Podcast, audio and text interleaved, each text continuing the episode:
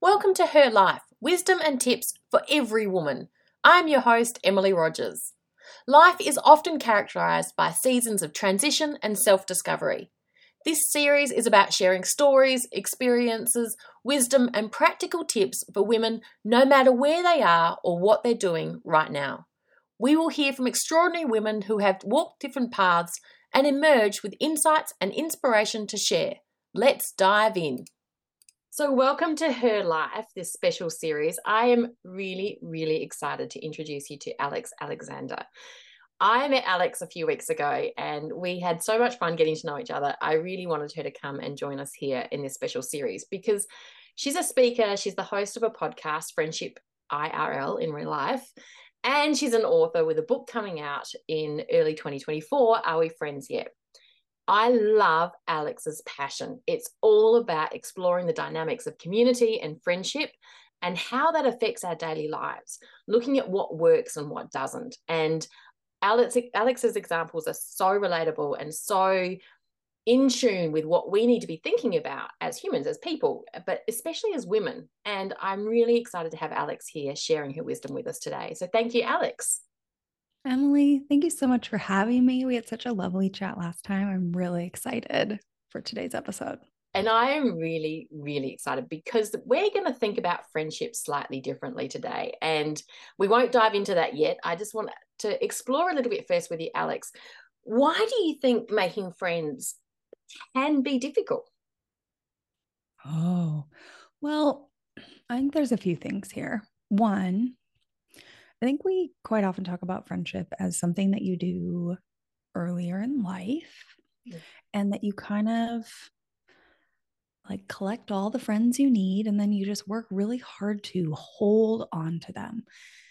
And in doing that, right, when we're younger, we're really in practice with this kind of like muscle of being social and putting yourself out there and making connections. Cause I really do think it's, we should think of it like a muscle or like a habit or a skill.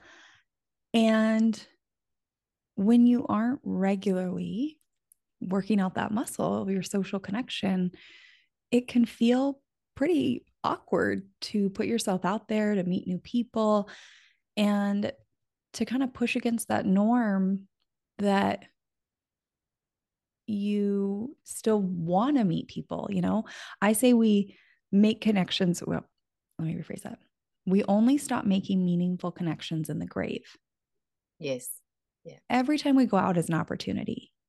So it's all to say, I think it's hard because one, we're out of practice.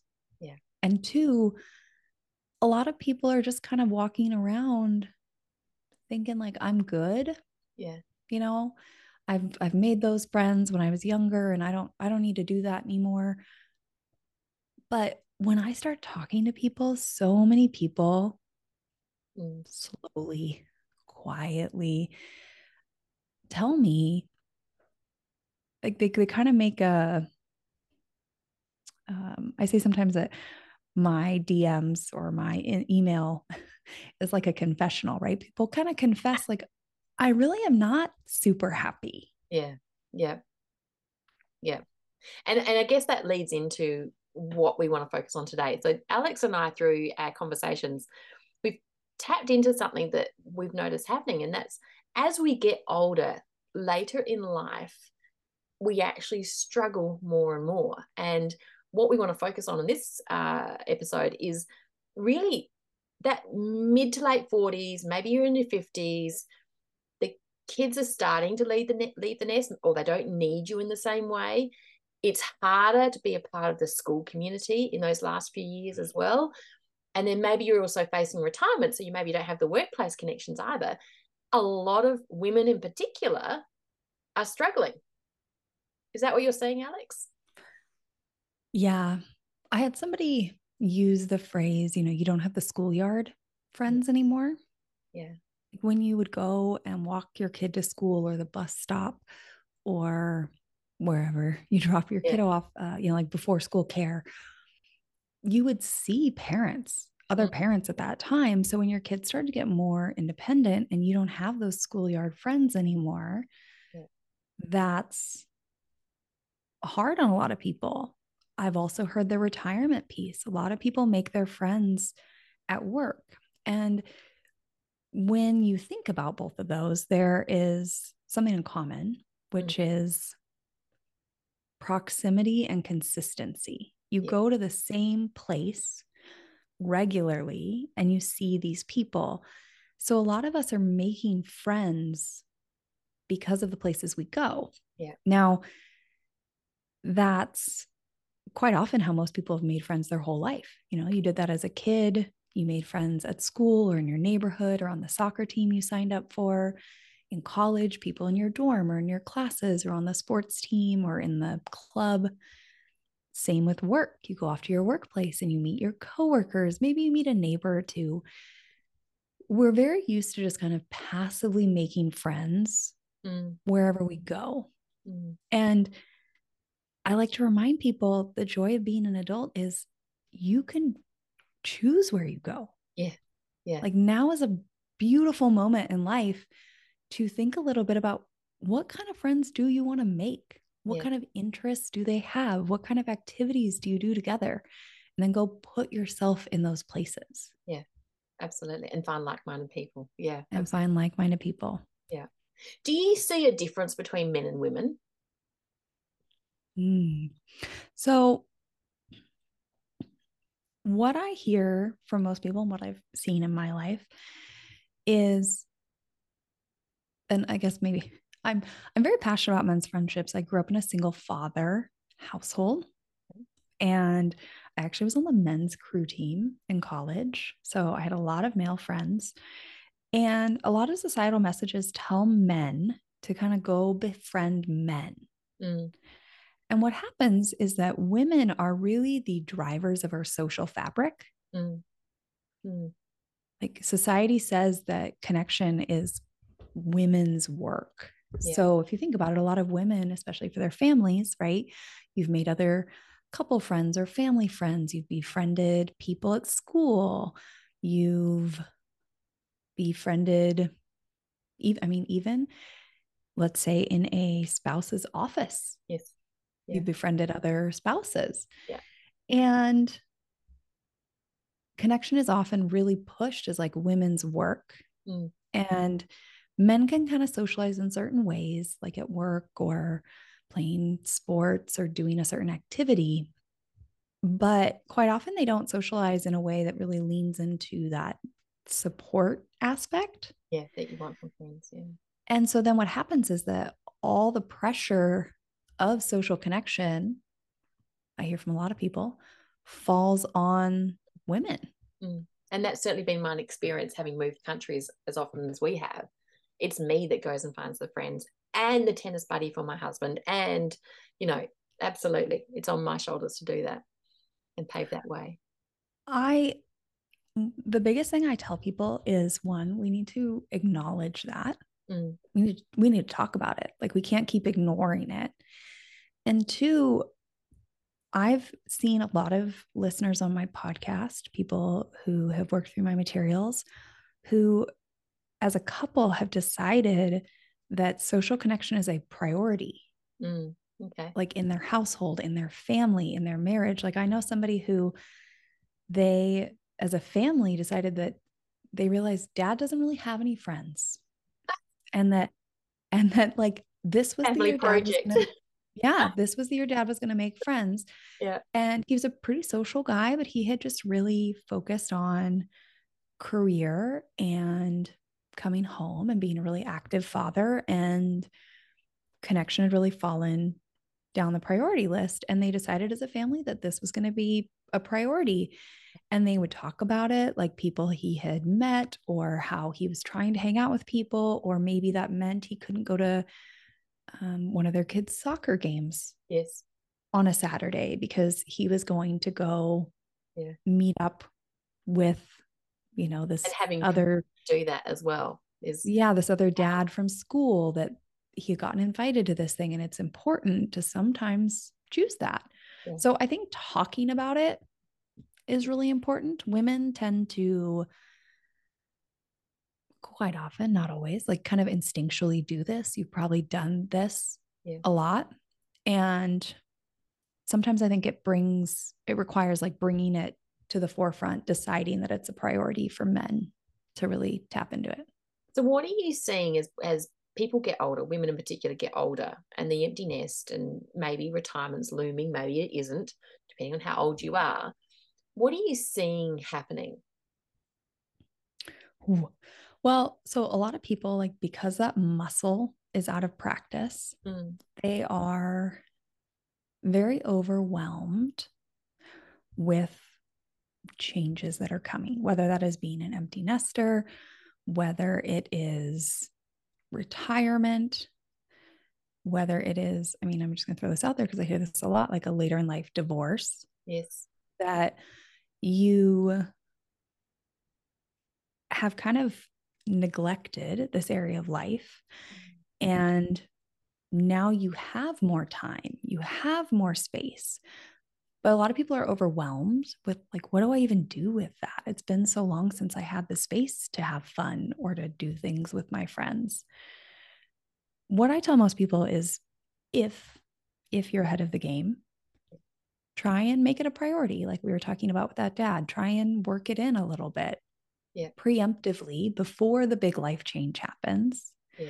go out and join a group or reconnect with some old friends or put yourself in places like choose those places you don't have to go to the schoolyard anymore so where can you go to meet people you want to connect with yeah.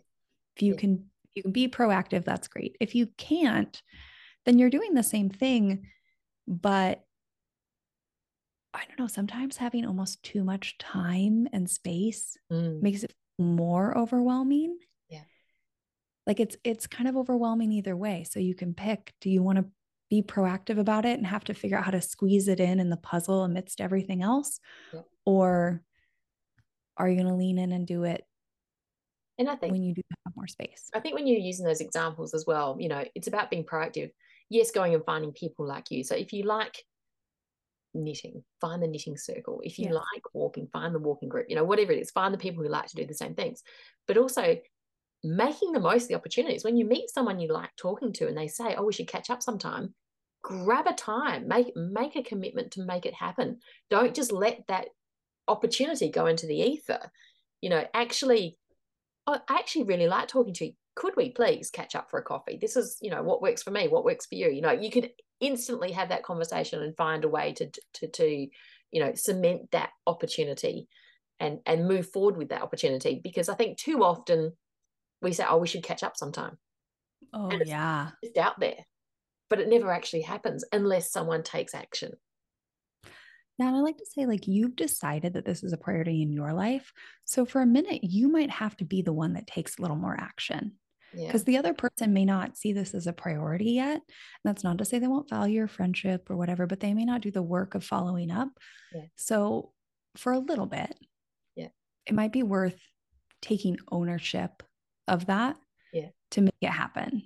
Yeah, absolutely. The, the other thing I was going to say that I think is really important, and I mean, this is for everybody, but I'm sure that when, so I'm in my mid 30s, I'm sure that when you get um, older. You've been married for a very long time.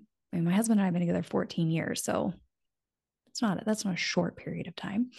And I think a lot about how we fall into kind of our patterns and our routines and like what's comfortable. And I had this realization personally, so I'll share it here. I think about where things are the easy ask, is what I call it. Yeah. And my example for this was that one day I asked my husband, I think on a Saturday or something, I wanted to uh, go shopping. I'm not like a huge shopper, but I, I kind of wanted to go to like the local shopping center and poke around. And I was like, come on, please go, let's go. And if I take a step back and I look at it, he has no interest. Yeah. He's not going to enjoy it. He's going because I, you know, he loves me. Yeah. But I'm only asking him because it's he's right there. He's with me all the time. I know he loves me, so he'll say yes. He'll sit outside sometimes. Other times he'll follow me around weirdly. Like it's not really actually that enjoyable. And if I take a step back, it's like I really need to make the effort to actually ask mm. like a friend who I know would enjoy that, which is not every friend. but there are certain friends who I know would really enjoy this activity together. And that's going to be so much more fulfilling. So think about where you're just leaning into the easy ask or the default. Yeah. And try and examine that because that's probably going to make for a lot more fulfilling connections. Yeah, absolutely. And, and that leads me on to my next question because why would this be important? Why why do why does it matter? Mm. You know, having that that right friendship group as we get older in life. Why does it matter? Well, I mean, there's the scientific reasons of that they actually I just interviewed a doctor earlier today and she was telling me that when it comes to like the dimen- dimensions of wellness that like connection is actually more important than physical activity wow. uh, nutrition you know there's stats out there saying that loneliness or lack of connection can impact your life up to 15 years of life expectancy. Wow. You know, not having a solid group of friends and people around you. I don't think I'm, I'm not talking like a friend group. I'm just talking about like some mix of the right people around you. It doesn't need to be like that TV perfect friend group. Forget that. I don't, I don't push for that. But having that is, you know, equivalent to smoking 15 cigarettes a day. There are health implications. But the other thing I like to point out is that we, well, one, we're all very unique, dynamic individuals, and we deserve a collection of people around us mm. that support the various parts of us. No one person yeah. is going to get all the parts of you. Mm. So you're doing yourself a disservice if you don't go out there and find the knitting friends or the walking friends or the yeah. travel friends. Yeah. Because one person may not like all the things you like. So go build a group of people around you who do. And I always um, think the- that when I'm talking about friends, you know, it's about sharpening ourselves as well. If you're not around different types mm-hmm. of tools, different types of friends, then you become very staid in your thoughts, in the way you perceive things, the way you do things. If you're not getting that variety, then it becomes very difficult to stay sharp as a person as well. So, yeah, the way that I think the, about. The other thing is like we need connection. We're going to seek this out one way or another. And if you aren't proactively going out there and building this for yourself, then what I often see happen is a couple things. One, you become really dependent on social media mm. because social media is giving you a form of connection. Like you're watching people's lives, you know a lot about them, but they don't know who you are. Yeah. So it's really not that fulfilling. Or people will put a lot of pressure on a partner, in which case, again, we're like asking for things that maybe they're not the right person. That's a that's a lot of pressure. Or people put a lot of pressure on their children. That's mm. the other thing I see where yeah. you're really asking your kids and maybe your grandkids to fill all your social needs because mm. you're going to need to get it somewhere and you're almost kind of like desperate when you are with them mm. and what i have heard from people is like from their kids from the kids side of that perspective is that's a lot of pressure yeah it feels like a lot of pressure yeah. especially as you're out here trying to navigate the world and figure out your own way and maybe build your own relationships. It's not that you want to leave it behind, it's just that it's a lot of pressure every time you are together. And that gets really overwhelming. So, those are some things I've heard from people. Yeah. And it's a time and energy thing as well. Like your family's got time and energy to be there with you, but for a discrete purpose, not to be your social outlet wholly. Yeah. Yeah. And like, I just think about it, you know, when you're out there and you're happy and you're doing things that you're enjoying and having fun and you have space for that now. And then you come back to your family, yeah. you have all these great stories to share. And like they're so happy for you the same way that you would be happy for your kids for having these experiences. It just makes all the interactions richer. Yeah, absolutely. Absolutely. So if we're women in a later second act stage and we're facing this this part of our lives we've talked a little bit about it what sort of tips could you share in terms of thinking ahead and getting prepared for this moment where we do have more time and we are looking for more connection? Hmm. I think people quite often focus on when when somebody tells me like, "Oh, I want to go make make new friends." it's like, "Okay, to do what with?" Yeah.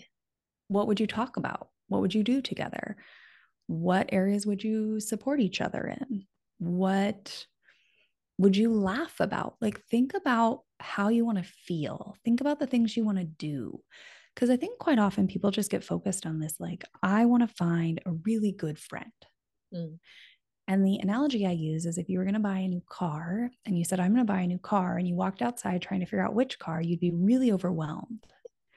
But when you have some filters, and you're like, I need, I need a car that fits a family of five. Yeah. Suddenly, certain cars no longer fit, right? I want a white car. I want a. I don't know, car with a sunroof, whatever. Like you have filters, and we need to be doing this with our friendships. So, if you're somebody who wants to go out there, part of the reason you might be really overwhelmed is because you haven't spent any time thinking about your filters. Mm. Mm. And it makes it so much easier when you're in interactions with people you've just met when you know, like, let's use, for example, um, swimming. If I wanted to meet some more people to go swimming with, and I was talking to someone and they mentioned buying a new bathing suit or how they love to spend weekends at the beach or that they're joining an open water swimming league or they do triathlons. Like there's all these things that suddenly my ears would perk up and I'd say, Oh, yeah. oh, well, what are you doing there? You know, I'd ask more questions and I might realize, like, oh, they could be my swimming friend. Yes. Now, a bigger friendship might blossom out of that, or they might just be your swimming friend.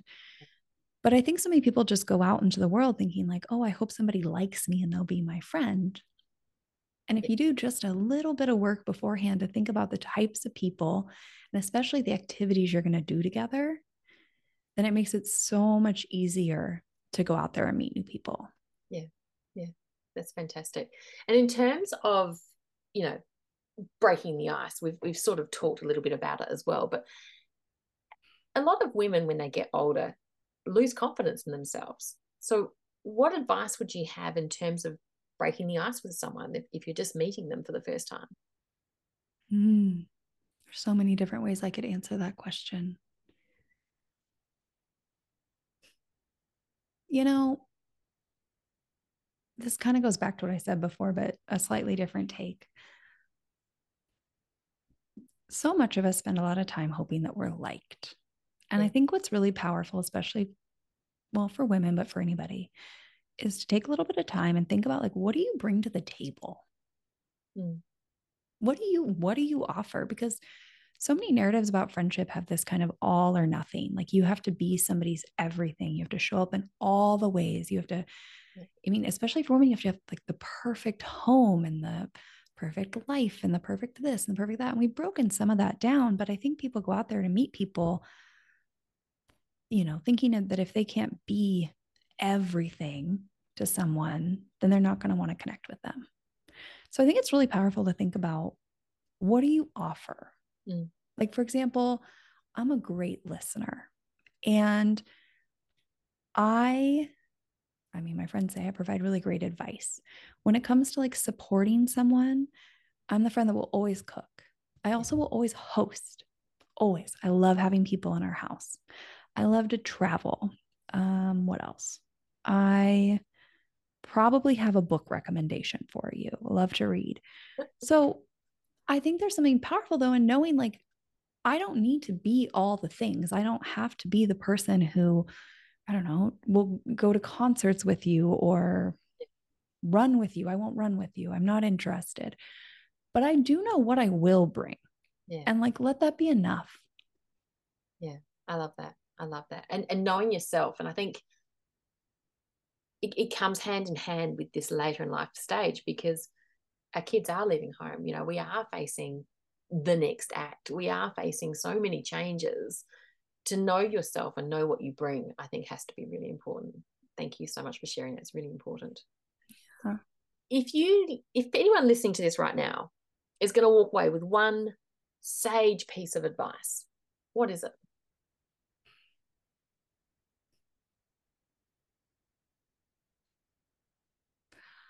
That friendship and connection is built on a bunch of small actions.